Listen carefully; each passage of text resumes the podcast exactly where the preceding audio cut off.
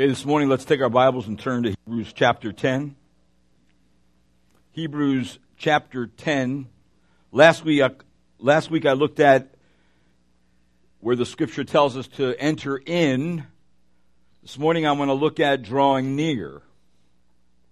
Entering, in, entering into God's presence, now drawing near to God's presence. Remember, I have moved from a large doctrinal section in Hebrews chapter 10 through the half of Hebrews uh, chapter 1 through chapter 10. And, and now we come to this place in Scripture where doctrine fleshes out in deeds. I've been insisting on, in Hebrews actually has been insisting on correct teaching. Now we look at consistent behavior. In other words, the teaching of Scripture not only needs to be received by us, that's where it starts, but it needs to be appropriated by us, not just sitting there getting a big old fat head of knowledge, but actually doing something with what God is teaching you. Now, how do we do that? Well, Scripture doesn't leave us alone on that matter. It doesn't leave us guessing on that matter. And so in chapter 10, we have a section here of, of exhortation and encouragement, and then a section of warning. That's always the pattern of the one who's preaching Hebrews.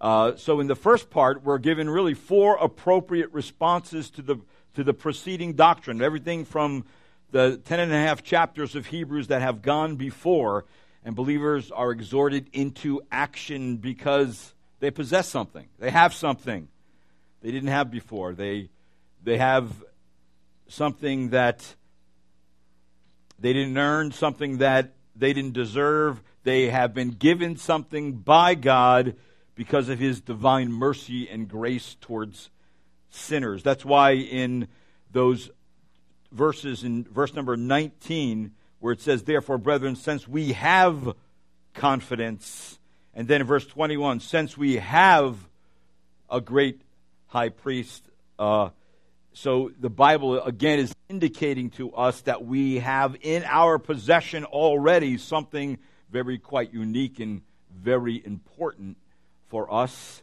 So the great and grand truth, which is for all of God's children, is that based on this one time sacrifice of Jesus Christ, God forgets our sins.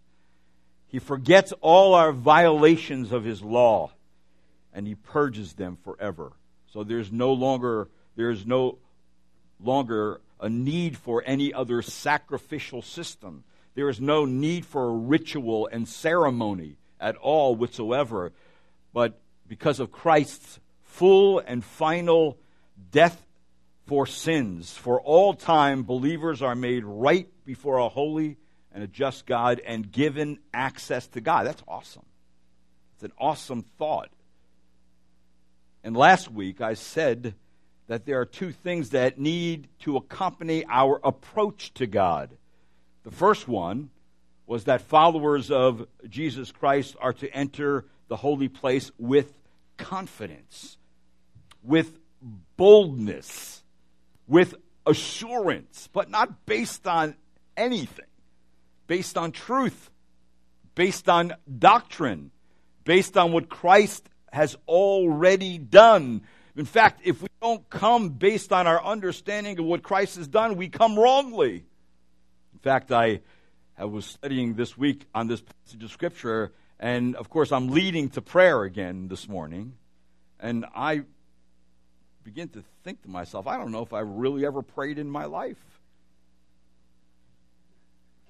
Now, what I mean by that is that I need to rethink this whole thing from a scriptural standpoint, how important it is to come into the presence of God, that true believers already have a confidence.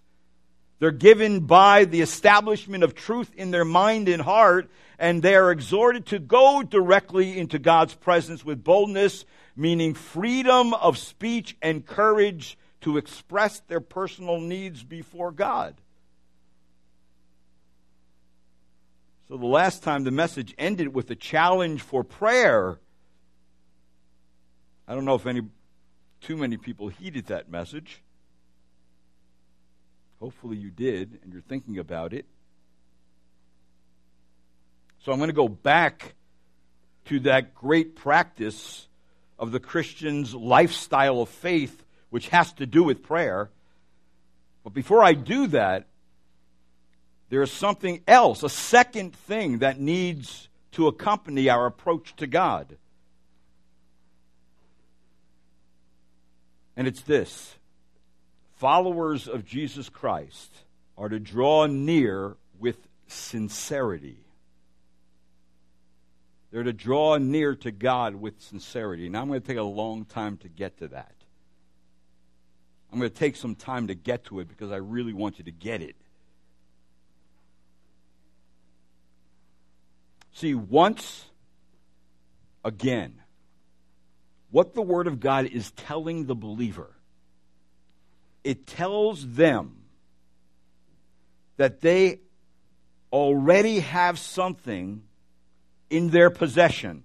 In verse 21 of Hebrews 10, it says, And since we have a high priest over the house of God, it's, it is in that passage of Scripture something that it comes from verse number 19 about we have something. There's a confidence in the verbs there in the Greek. Not many people can say that I have a high priest that can take me the whole way into the presence of God. Not many people could say that. Because our high priest has the authority over the whole house of God. It says there, and since we have a great high priest over the house of God, he determines who can enter. It's I, somebody who lives in Washington, D.C., I'm sure there's many people walking on the street that can point that, a, a bunch of people to the White House. But how many people can actually take them into the presence of the president? Few. And they have to have all kinds of security clearances to get there. You don't just walk in the door. Right? Well, how much more is it with God? People think they know God. They, they think they have a relationship with God because they're religious or they go to church or that they're good people. And you know what? They're wrong. Because if you, can, if you think on those grounds you can enter into the presence of God, you are mistaken. Only those who God has given the authority can enter into his presence. The Lord has given us the authority to become the children of God, the right to come into the presence of a holy God. That is something that is quite awesome.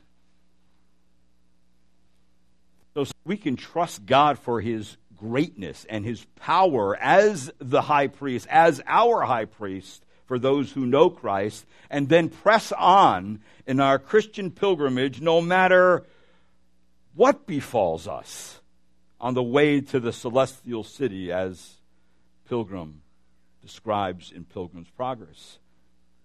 See, while we're moving and while we're growing in Christ likeness, we should be practicing going to Christ in prayer for necessary strength, for grace, because of our weaknesses. We need a high priest's assistance. All the purposes of his office of high priest are for our benefit. Every single purpose of his office of high priest is for our benefit. Now, Hebrews has sufficient sufficiently covered that in chapter 5. And if you want to turn back there real quick, and let me just go over some of the things it says about the high priest. And our high priest is a compassionate one in this way that Jesus knows exactly how we feel. He knows exactly what we are going through. He knows the pressures of life, the testing of life in a godless world. He knows all that, and he knows it to a further extent than any one of us could ever experience.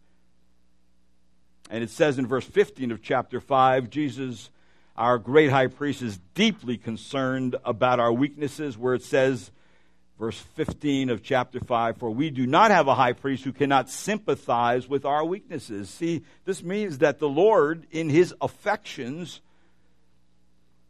he is moved inwardly toward us while we suffer and go through trials with a sense of empathy. He knows what we're going through further than we do. A second thing in verse 15 that Jesus, our great high priest, understands us.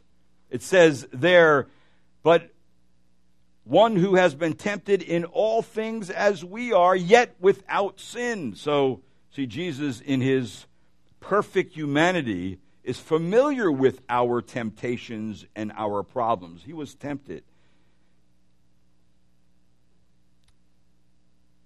And not only that, but tempted by every means, by all instruments, by all directions, as we are, and in fact, to a deeper extent, because Jesus is aware of our needs to the fullest and has gone to a place that we could never have gone. As C.S. Lewis said, we never find out strength, the strength of evil impulse inside of us until we fight it.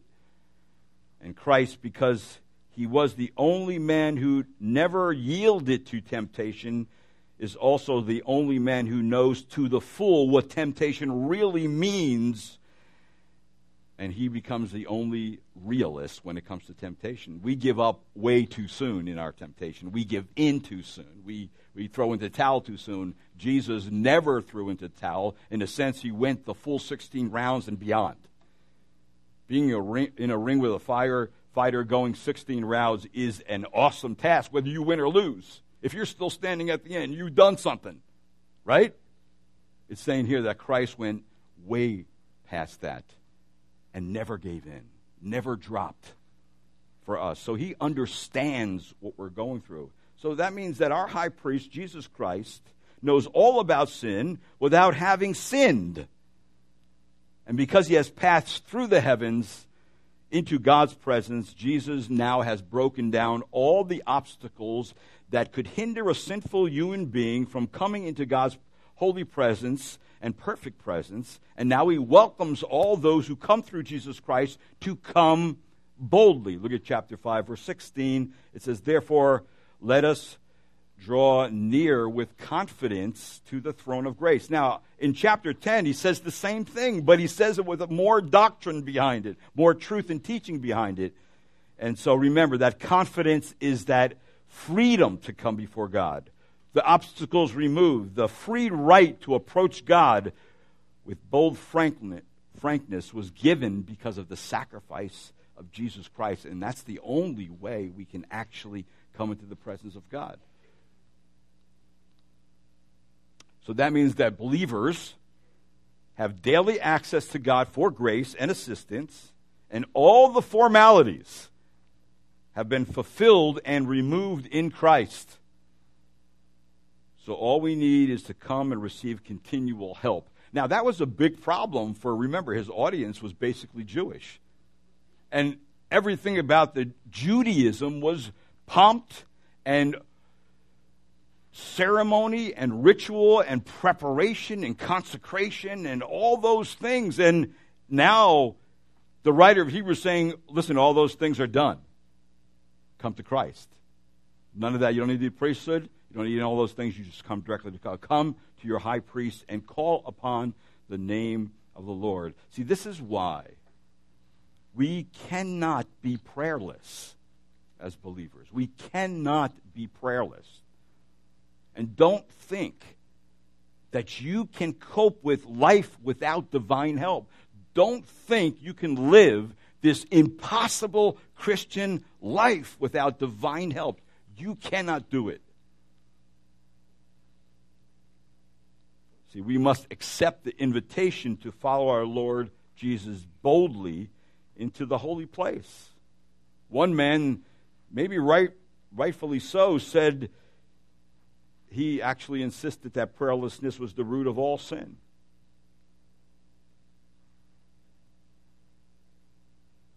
See, Jesus knew that he had to pray and did so gladly and necessarily and effectively. Now, it's, one thing to talk about prayer.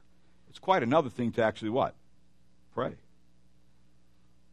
Right? We talk about prayer all day. We can read books on prayer all day, all month, all year. But go to prayer. And I'll tell you what, prayer is the most difficult discipline in the Christian life. Tell me it's not. Tell me it's not. Going to prayer on a regular daily basis is difficult.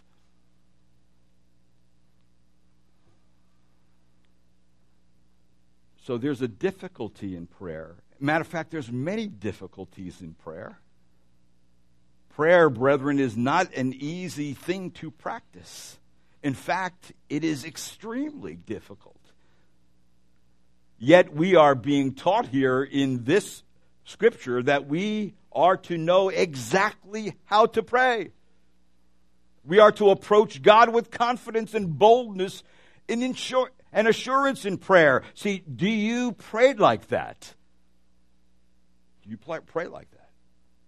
Do I pray like that? The question's for myself too. In fact, our Lord helps us to see the difficulty and the struggle in prayer.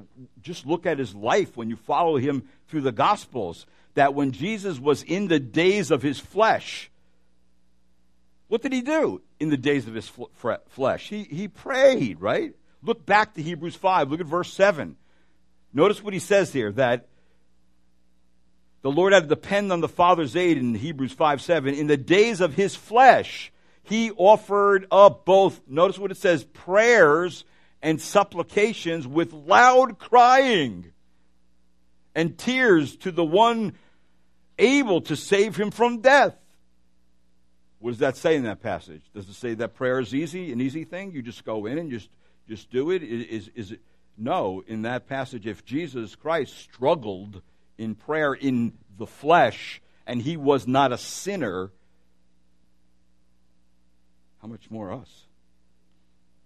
And we don't think prayer is that serious. Sometimes we don't think seriously on it. And Jesus was under the full pressure of humanity. And therefore, he became a man of sorrows, acquainted with what? Grief.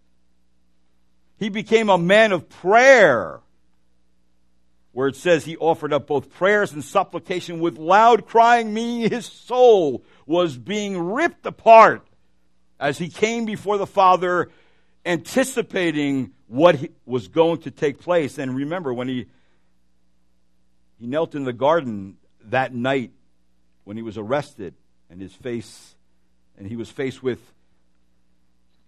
a humanly terrifying death such a divinely necessary sacrifice that only the Father could rescue him and save him from that death. He, has, he could go to one who could save him, rescue him, and that was his Father, because his Father set out the plan of salvation.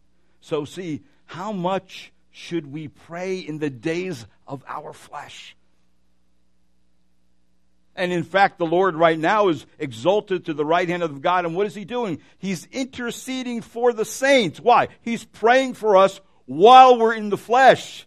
Someday the intercessory ministry of Christ is going to end.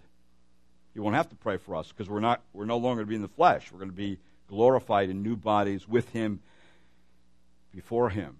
So I'm saying all that for this reason. There's obstacles to prayer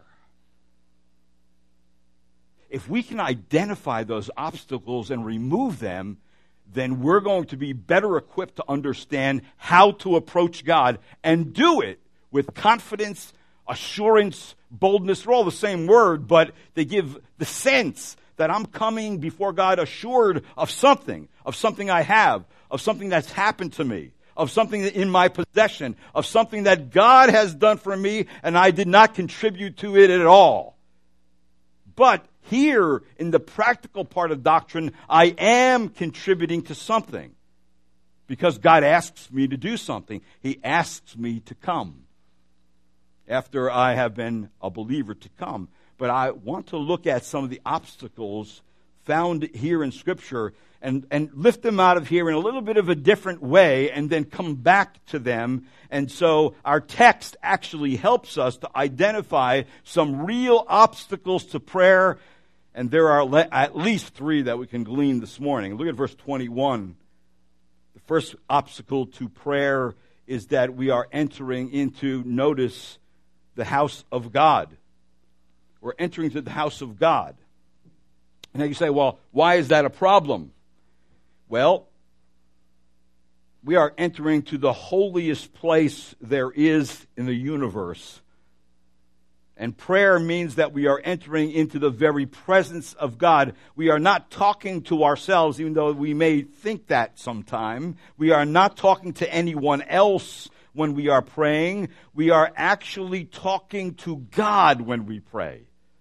That's got to be very clear in your mind when you come to prayer because we have to come in a certain way to God. We have to approach Him in a certain way. Why? Because how can we dwell in the presence of what Isaiah describes a burning light? How can we, like Moses, come before the burning bush without taking up off our shoes, knowing that where I'm standing is holy ground because God's present? I don't respond to God like I respond to human beings. I respond to God in a totally different way. I understand Him based on what Scripture tells me about Him. The prophet Isaiah says, God is light and in Him is no darkness at all. And even right here in Hebrews, look over to Hebrews chapter 12 and verse number 28 and 29, where the writer reminds his audience. It says in verse 28 Therefore, since we receive a kingdom which cannot be shaken, let us show gratitude by which we may offer to God an acceptable service with reverence and awe. And then verse 29 For our God is a consuming fire we're coming into the presence of a God who's holy. So no one can enter. No, no one just can just roll in there. People who say, Oh, I pray all the time, and they don't come the right way, they, they're deceiving themselves. See, so prayer is not a easy thing, it's an impossible thing. and remember, in the new covenant, you have the Holy Spirit and you have the Word of God that aids you in prayer. That's the only aid you're going to get in prayer. You're not going to get much aid from your flesh. You're not going to get aid from the world or Satan. He's not going to encourage you. In fact, la- Satan laughs when we don't pray, but he trembles when we do. When God's people are serious about coming into the presence of God in this way, he trembles. So we're mindful that we are approaching a God who is a consuming fire, therefore, we ought to do it with reverence and awe. That means with a certain weight that goes with his name, that goes with no other name in the universe.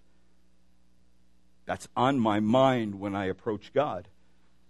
And so, therefore, in doing so, we realize if that difficulty is moved out of the way, then I'm understanding prayer more. When I understand who God is in my mind and heart, then I'm understanding how to approach Him. But there's a second difficulty in Hebrews chapter 10 and verse number 22. And here's the second obstacle the obstacle of an insincere heart. Now I'm reversing it, but I want you to know how it says it here in Hebrews 10 22. It says, Let us draw near with a sincere heart, full of assurance of faith, having our hearts sprinkled clean from an evil conscience See, so here's our second obstacle an evil conscience. An evil conscience. Would you say that you can ever experience in your own life that you have an evil conscience? And you know, this is not talking, this is talking generally. All men, all women have evil consciences. So, here's our obstacle to prayer I'm coming to God with an evil conscience.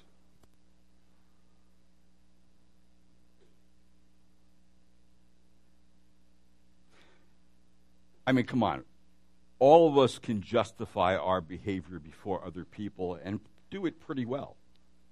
Right? Oh, this is why I did this. This is why I went here. This, this is why I didn't do that. And we go along and we justify our actions. But the moment we come before the God who is a consuming fire, our prayer, and with our prayers, our consciences begin to rattle. They begin to shake. They begin to speak to us.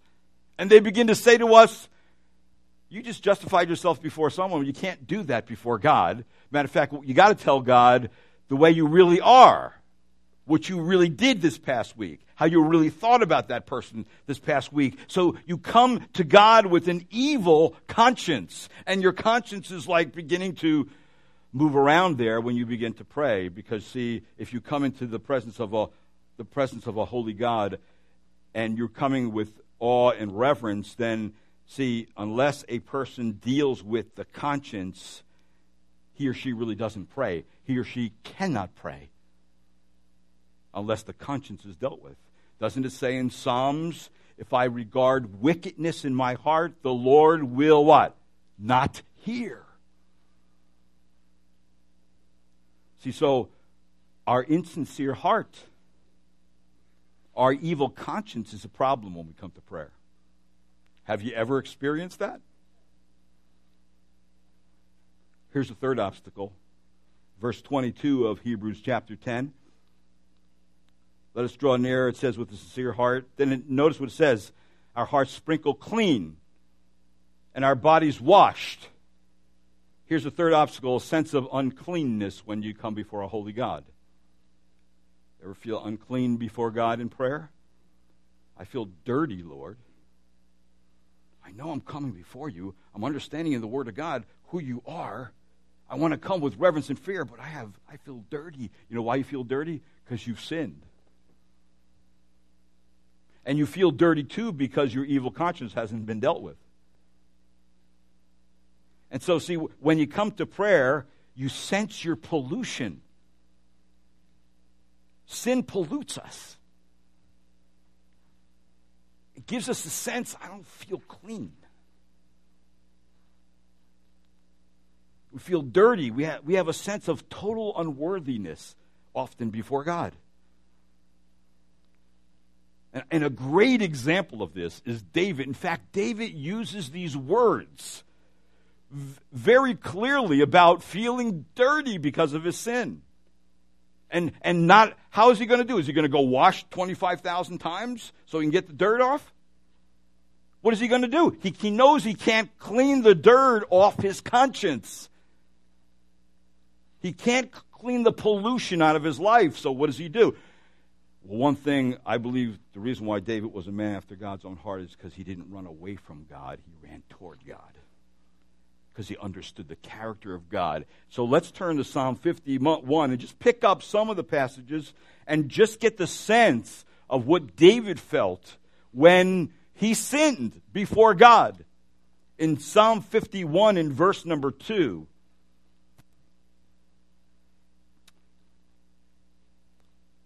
You know, David here, of course, if you're not familiar with the passage of Scripture, committed adultery. He should have been at war. He wasn't He committed adultery with Bathsheba. And then Bathsheba was married to Uriah. He was a captain in one of David's army, so David sent him to the hottest part of the battle, tried to manipulate him to, to stay at home, and uh, didn't work out. Sent him to the hottest part of the ba- battle, and Uriah got killed. So David was an adulterer and a murderer. If you've been around here for a while, you know that already. But so now Nathan the prophet comes to David and Nathan the prophet, acting like, in a sense, the Holy Spirit, points his finger in his face and says, you know, gave, gave him this little story about a little lamb, and uh, says, oh, and David says, that's a terrible uh, story. I'll get that man who took that. And, and Nathan says, you're the man. What?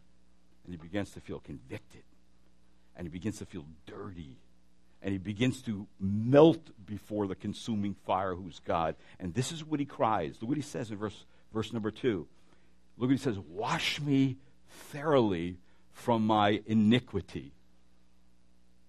He uses different words for sin. Iniquity is like crookedness.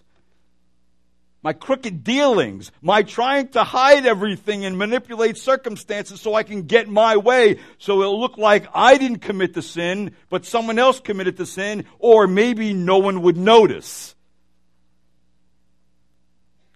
And then in verse 3, and then in verse number, actually, verse number 2, it says, And cleanse me from my sin. Verse 3, For I know my transgressions, and my sin is ever before me.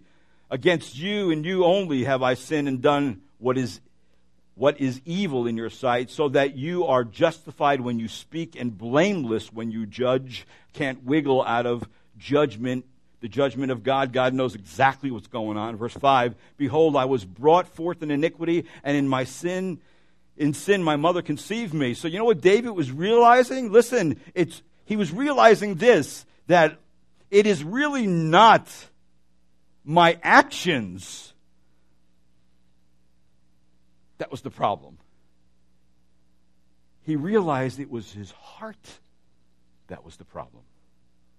See, by time it gets to the actions, it's already done, right? But remember, sin is conceived in your heart.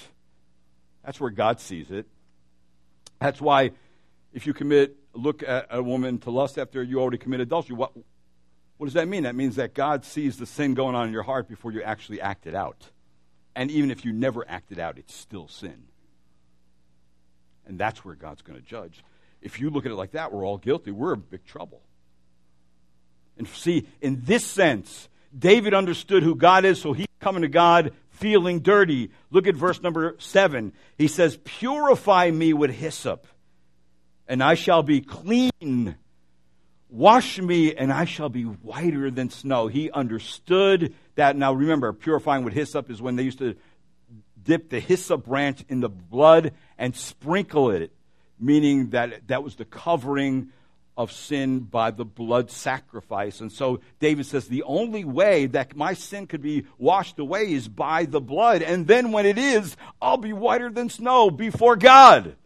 And then I, I'll realize that, listen, my dirt and my pollution is gone. So see, God sees the heart.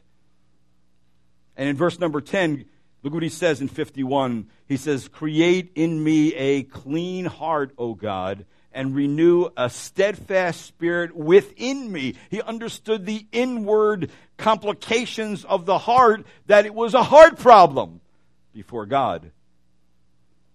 So, how in the world can a person riddled with an evil conscience come into the presence of a God who is a consuming fire? How could that ever happen? Well, we need to realize that these obstacles can be overcome. That's the point of this chapter in Hebrews 10. Now, that's what the rest of our text is saying. Uh, our text is saying in Hebrew, you could turn back to Hebrews chapter 10, is how to approach God in the way He requires. So, in looking at that, there are some essentials, at least two, and there's others that go along with it, that will aid us to remove the obstacles so we can pray with confidence. And I'll, I say all this because how can we go on to the next thing if we have not resolved to take care of our conscience, to take care of the dirt that we have uh, gathered on ourselves through life? How can we approach God? So I'm heading to describe the kind of heart we are to have when we draw near to God. And I'll tell you what, it's not a proud heart, it's not a self sufficient heart. It's not an insincere heart that God delights in to approach Him. No, it's none of those. Any other, any other ones we can add on there. So, what kind of heart are we to have when we approach a holy God? Verse 22 we are to have a sincere heart. Look what it says. Let us draw near with a sincere heart.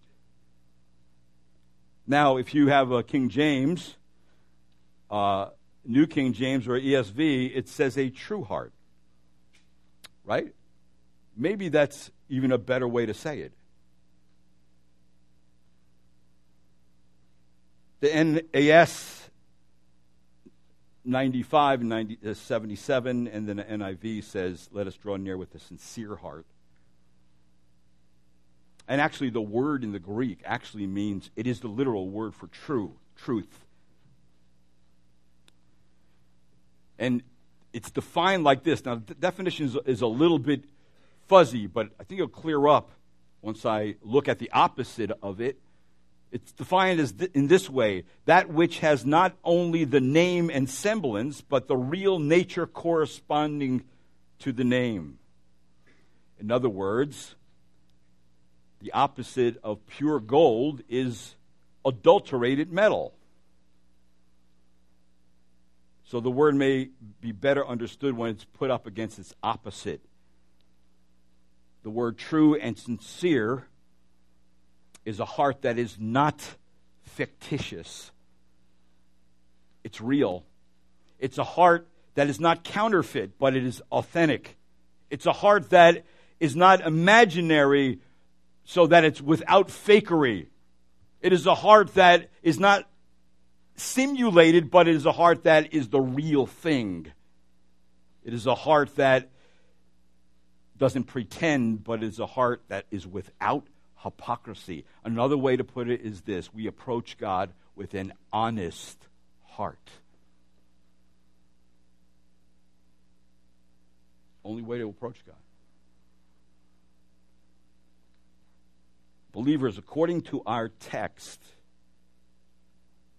we are to draw near to God with a true, sincere, honest heart, which assumes, it assumes that we are to be aware of the kind of heart we are coming near God with. We have a certain amount of understanding with our own heart. So we are to have a level of discernment and an ever growing level of discernment of our own heart and our own tendency to sin in certain areas and the weaknesses that we have in our life that may pull us away from prayer. And so, therefore, remove those things so we can continue to pray.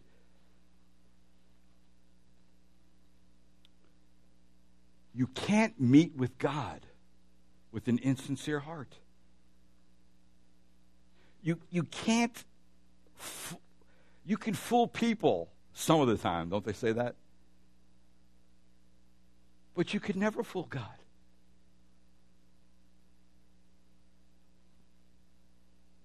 This is the issue.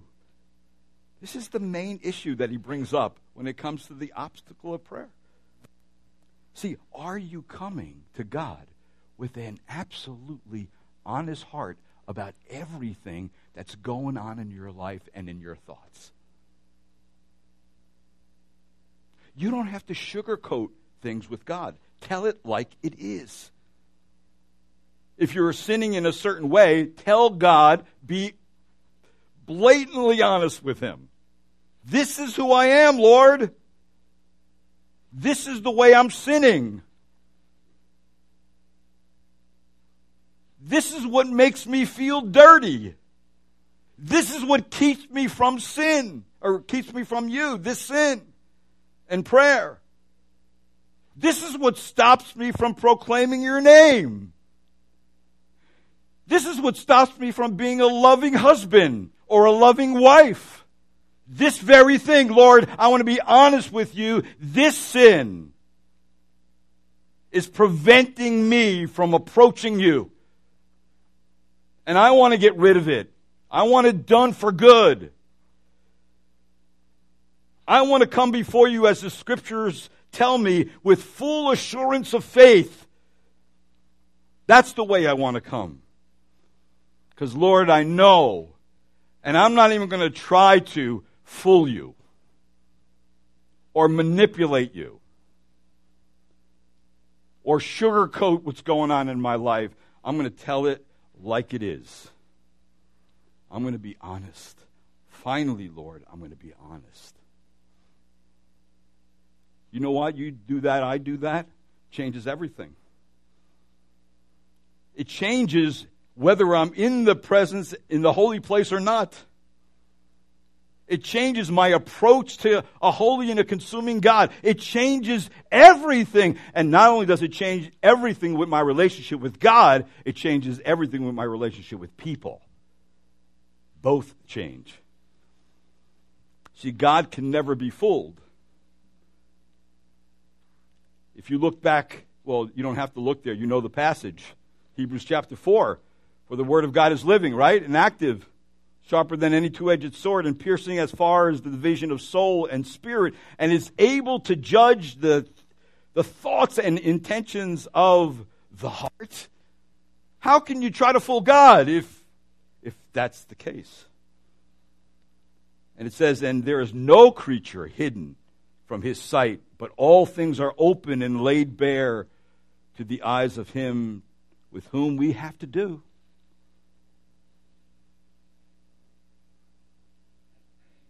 See, so how do I approach God? With an honest heart. You know what? You're a believer, you know Christ, you can do it. On the power, by the power of the Spirit, that's exactly what the Scripture is saying. You can remove this obstacle and do it.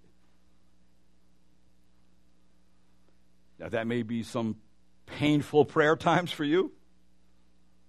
It may be some restitution that you may have to do after you get off your knees in prayer. It may mean that you need to go to someone and, and tell them something because of the sin that you committed against them. It may mean a lot of things when you get off your knees in prayer, but believe me, you won't want to do it any other way because this is God's way. This is the way you have power in your life. This is the way you have victory over sin. This is the way you are you can be used with your spiritual gift in the church. This is God's way. And so, but that's not all. You can be sincere and not come with a heart fully trusting God. That comes next in verse 22. It says, Let us draw near with a sincere heart in full assurance of faith, knowing truth and growing in doctrine will give you a clearer understanding of what the sacrifice of Christ has already done for you and what kind of heart the Holy Spirit is creating in you. In other words, if I come to God with my conscience riddled with pollution and I come to God feeling dirty, well, that's already taken care of in the cross. That's why, what does First John say? We, say we, we quote all the time, right? If I confess my sins, right? He's faithful and just to what? Forgive me. And to what? Cleanse me. Make me whiter than snow. Why? So I don't go along, keep living my life with this weighed down conscience and feeling dirty when I don't have to. That's the point of what Christ is taking care of completely, forever. But the approach must be made in the right way. And we understand doctrine and what Christ has done to take care of the obstacles, then what do we do? We actually see, knowing the truth, what I was saying, and growing in doctrine will give you a clear understanding of what the sacrifice of Christ has done for you and what kind of heart the Holy Spirit is creating in you you, the believer, He's creating an opened heart that fully trusts in God. That's what He's creating in you. That's where the boldness comes from. That's where the confidence comes from. In other words, I understand what happened to me in salvation. I understand what the Bible says about all the things Christ accomplished on the cross. I understand what that means practically in my life. And so, therefore, I'm going to implement those things and live the way I ought to live. I'm going to do that, and I'm going to want to do that. Because remember, the Lord kept saying in the scripture here in Hebrew, it's a new and living way, right? It's a new way. This is not, this is not an old dead religious system. This is not the old rituals and ceremonies of Judaism or any other religious system that is based on works. No, this is a new way. This is a living way. When you come this way, you have life. The new way is the way God has planned from all eternity.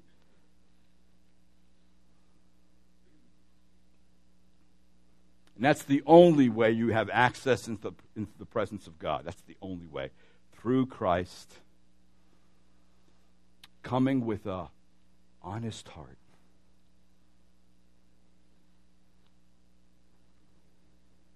And there's no real access to God but by the sacrificial death of Jesus Christ. And I said in my prayer this morning, God is not, I mean, the gospel is not about what we do. The, gos- the gospel is about what God has already done. So, see, there's no way we can add to something God's already done. What we do is we believe it, right? And follow it. That's what we do. This is what you've done, Lord. That's what I'm going to do. This is what you say. That's how I'm going to. That's what I'm going to do. That, that's what happens in a believer's life. That's what I'm going to do. So, see, when a person actually comes to Christ the first time, you know what they actually say to God? Lord, your way is the only way. So I'm giving up all my ways to try to get saved, and I'm going to follow your way. See, that's the prayer that God hears. Until that point, you're not on praying ground. So a rock singer who gets up there and says, I pray, I, I pray to the Lord that, you know, uh, I had a successful season. You know, I give praise to God and all their songs are about sin and corruption and this and that and sex and all. They're, they're just deceiving themselves. They don't even know who God is. If they did, they wouldn't be doing that, right? There's a certain fear and reverence that comes into our life that we don't do certain things, not because there's a list of things not to do, but because God's holy, and because I, and I live before His eyes. So it doesn't matter what people are saying or what, how, who's looking. It's God sees, and if I'm going to come to God with an open heart, then I'm already prepared to come before Him because I'm living every day before His piercing eyes as my Father, not as my judge. But there's a, there's a second thing, and it's found in verse number 22. He says this, and having our hearts sprinkled clean from an evil conscience and our bodies washed with pure water. It is a heart that has been cleansed, so we must have a cleansed heart. But, brethren, we don't clean our own heart. We pray and confess our sin. Christ cleans your heart. All right? Matter of fact, the cleansing power has already been established in the cross. So, well, see, if Christ is the end of the law, and the law convicts and condemns of sin, if he's the end of it, and now we don't live according to the Mosaic law. We live according to the law of Christ. All right? That means that the Spirit of God living in me enables me to live according to the law of Christ. And you know what? The law of Christ is above the law of Moses. That's why Jesus said in the Sermon on the Mount, You have heard it's been said, You shall not commit adultery. I say to you, if you look at a woman to lust after her, you have already committed adultery. What is Jesus doing? He's putting himself above the law. The standard is way higher. Way higher. But you, that's why you can only live it in the power of the Spirit of God. You can't live it any other way. See, so you come before the Lord with an open heart, and you come before the Lord, you must have a cleansed heart. So if the law is satisfied because Christ bore our sin and guilt, well, then my conscience is clean. And my conscience is satisfied. And my feeling dirty and unclean is overcome by the blood of the Lamb. Isn't that what it says in Scripture? when it comes to the Great Tribulation, what was their cry in Revelation 12 11? And they overcame him because of the blood of the Lamb and because of the word of their testimony. And they did not love their life even in the face of death.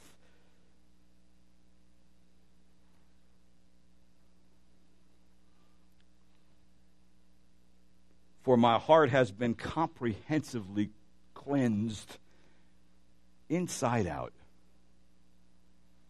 by the blood of Christ. And if you notice the end of verse number 22, it says, and our conscience and our bodies washed with pure water. That's not necessarily referring to, that's not referring to baptism in the sense of the consecrations that the priests used in washing their bodies to approach God. But see, that's been taken care of too. Another, another way that God has comprehensively cleansed us. He's cleansed us from the inside out, and the Spirit of God constantly is cleansing us. See, outward cleansing can outward cleansing can't cleanse from the pollution of sin. That Jesus in justification cleanses a person so that they can enter in. And the Holy Spirit continues to cleanse a disciple of Christ, and he cleanses their innermost thought and desires through the sanctification of the Holy Spirit and the sanctification of the Word of God, right? We're ever growing to put off sin. We're ever growing in our mind to understand more of who God is and more, more of what God requires of us. And we, we're more, we're growing more in the direction of delighting and enjoying God. Because we know we're no longer under condemnation. We're no longer under the judgment of God, but we have received the grace and the mercy and the love of God. And so, therefore, I learned to enjoy it. Have you learned to enjoy your Christian life yet? Enjoy yourself. Enjoy the providences of God every day. And learn from the trials and tribulation that He providentially sends your way for your good and my good. And you don't have to be moaning and groaning in God in prayers and saying, Lord, take this from me. You may pray to the point, Lord, thank you for it. I needed it. It's sanctifying me. It's drawing me near to you. It's getting my eyes off the, my, my mind off the world. It's getting my eyes off the things I ought not to be spending time with. It gets you sober and clear thinking. That's what it does. I love that passage of Scripture in John chapter 13. And I'm, I'm going to close in a few minutes, but just turn there for a minute. Remember, Jesus uh, came to his disciples and he washed their feet? It's a strange kind of passage of Scripture, isn't it? When you, when you come there. But Jesus was really saying something very important in that passage. He wanted his disciples to know that what he was going to do on the cross was going to cleanse them completely and he shows them in humility. And in John 13, verse 3, it says, Jesus, knowing that the Father had given all things into his hands, and that he had come forth from God and was going back to God, got up from supper, laid aside his garments, and taking a towel, he girded himself. Then he poured out, poured water into the basin and began to wash the disciples' feet and wiped them with the towel with which he was girded. Verse 6. So he came to Simon Peter and he said to him, Lord, do you wash my feet? Jesus answered and said to him, What I do, you do not realize now, but you will understand hereafter. Verse 8 Peter said to him, Never shall you wash my feet. Jesus answered him, If I do not wash you, you have no part with me. And Simon Peter said to him, Lord, then wash not only my feet, but also my hands and my head. Look at verse 10. Jesus said to him, he who has bathed needs only to wash his feet, but is completely clean. And you are clean, but not all of you. And then he says this in verse 11 For he knew the one who was betraying him. For this reason, he says, Not all of you are clean. In other words, the one that was not clean was Judas, right? And Judas was going to betray him. But he was relaying before the cross how the cross was going to completely cleanse them and make them acceptable to God. They would not understand when he was speaking, but they understood afterwards what the Lord was saying here. And so, see, so the Lord wanted them to know listen, what I'm going to do is going to so cleanse you and make you clean before God that you will be able to approach God at any time, anywhere, with boldness and confidence based on the work of God, not anything you could ever do. You know what? And in prayer, when the accuser comes to you, the devil, Satan, and his demons, and they begin to point out things in your conscience, and he, they, he begins to point out things you're supposed to be doing you're not doing, and he begins to point out certain sins that are blatant in your life, and he begins to accuse you. This is what you need to do. You need to point the devil to your Lord Jesus Christ. You need to point him to the one who was crucified, the one who was risen, the one who is exalted, the one who is coming again. And you need to proclaim to him the confidence that God has given you to enter into his presence based on the sacrifice of Jesus Christ. You know what? And you could tell the devil, I don't need to fear you. I don't need to fear you because of my Lord and what he's accomplished on my behalf. I don't need to fear you. And so the bottom line is this true believers, with their doctrine and understanding of who God is and what God has done, come before him with confidence and come with freedom of speech and courage to express their needs, and they come regularly with an honest heart and a heart that has been cleansed but is dirty daily by sin. But confession takes care of it because all my sins have been taken care of on the cross. And then when I understand that, I can come to God with all my needs and all my prayers and all my intercessions on a regular basis and know that God has heard me and anticipate answers to those prayers. That's the only way to come. So, if you individually and we as a church begin to understand this and come in this way, then let's pray prayers that only God could do. Don't pray prayers that you could do. Don't pray prayers within the limits of human power and ingenuity. Let's pray prayers that only God can do. That people would say, that's impossible. Exactly.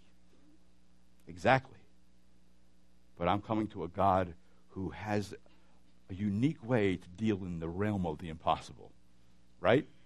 And he's able to save people who others would say, nobody, God would never save that person. Oh, yes, he will. Why? Because a bunch of pre- people have been seeking God's face out for that person's soul. God will never heal that marriage. Oh, wait a minute. Come before God in prayer and see what God will do. See, God works in the realm of the impossible. And when you have people who understand prayer, then that realm is open to us. Amen? Let's think through this again and let's practice it, not just talk about it. Let's pray.